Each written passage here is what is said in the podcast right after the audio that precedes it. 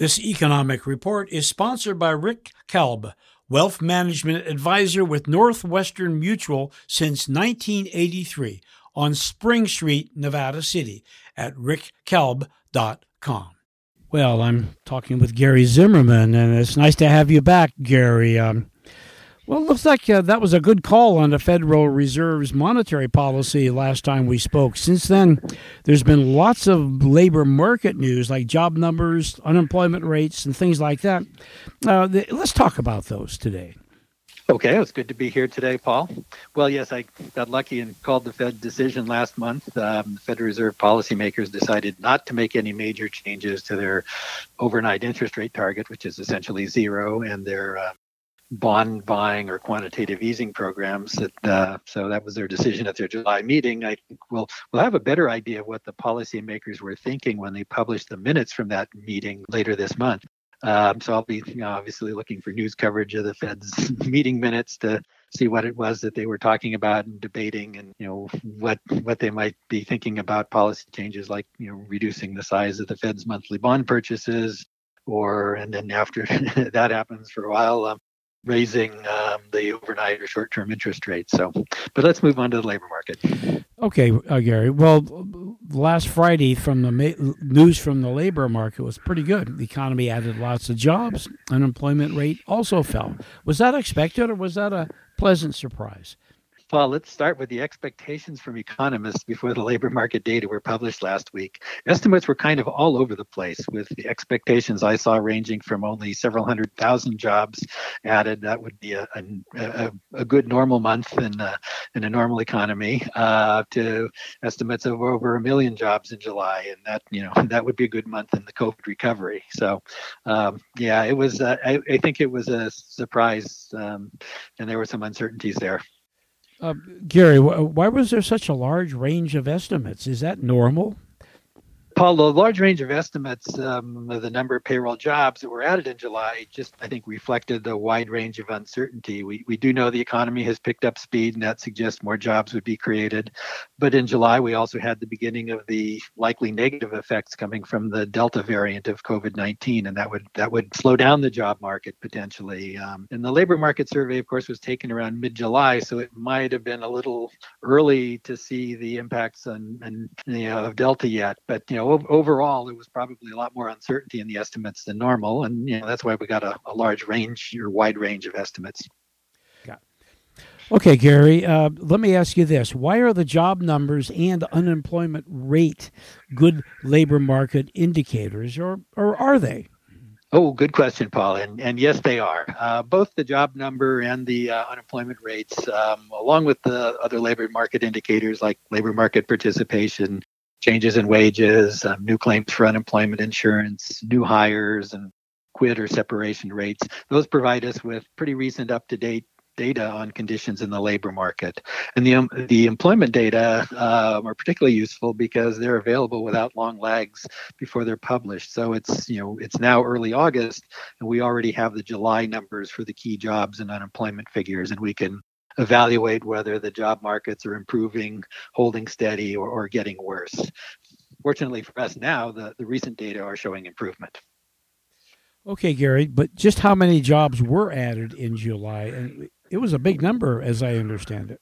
It, indeed, Paul, it was huge. 943,000 payroll jobs were added in July, but you know, remember the economy has about you know in July had you know, over 146 million people working.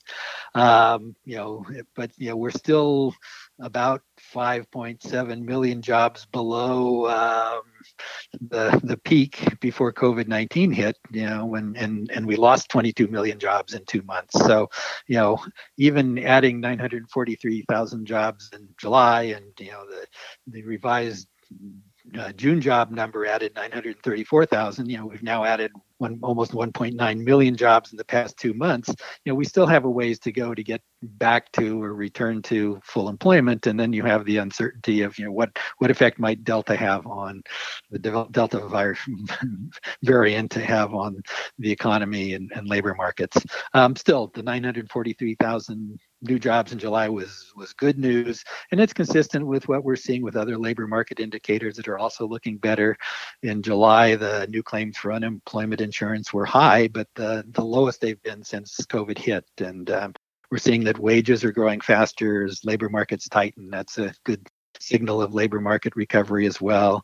And, and um, today there was a report that you know we're we're looking at you know up up to about 10 million jobs uh, their openings are out there. So you know there are lots of job openings, um, and, and still folks you know who need to find jobs. But you know, Gary, adding all those jobs in July also affected, uh, as I understand it, another important labor market indicator. That's the unemployment rate.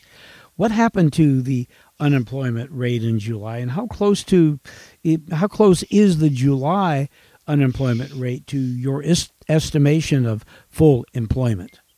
Well, Paul, the headline unemployment rate that we you know see in the media and it's discussed a lot um, fell from 5.9% in June to 5.4% in July. And that's a significant reduction in only one month, and certainly an important signal that the labor markets are improving with the overall economy um, growing at a, at a rapid pace. So, you know, full employment, um, and I hear I might use the Fed policymakers' median projection uh, from June, uh, full employment by their projection was 4% roughly. So, you know, we still have a ways to go to get from 5.4% to 4%, and that could take some time. But, you know, another six months or a year, it looks like uh, we should still, you know, get there back to down to full employment after this short but very deep uh, COVID recession.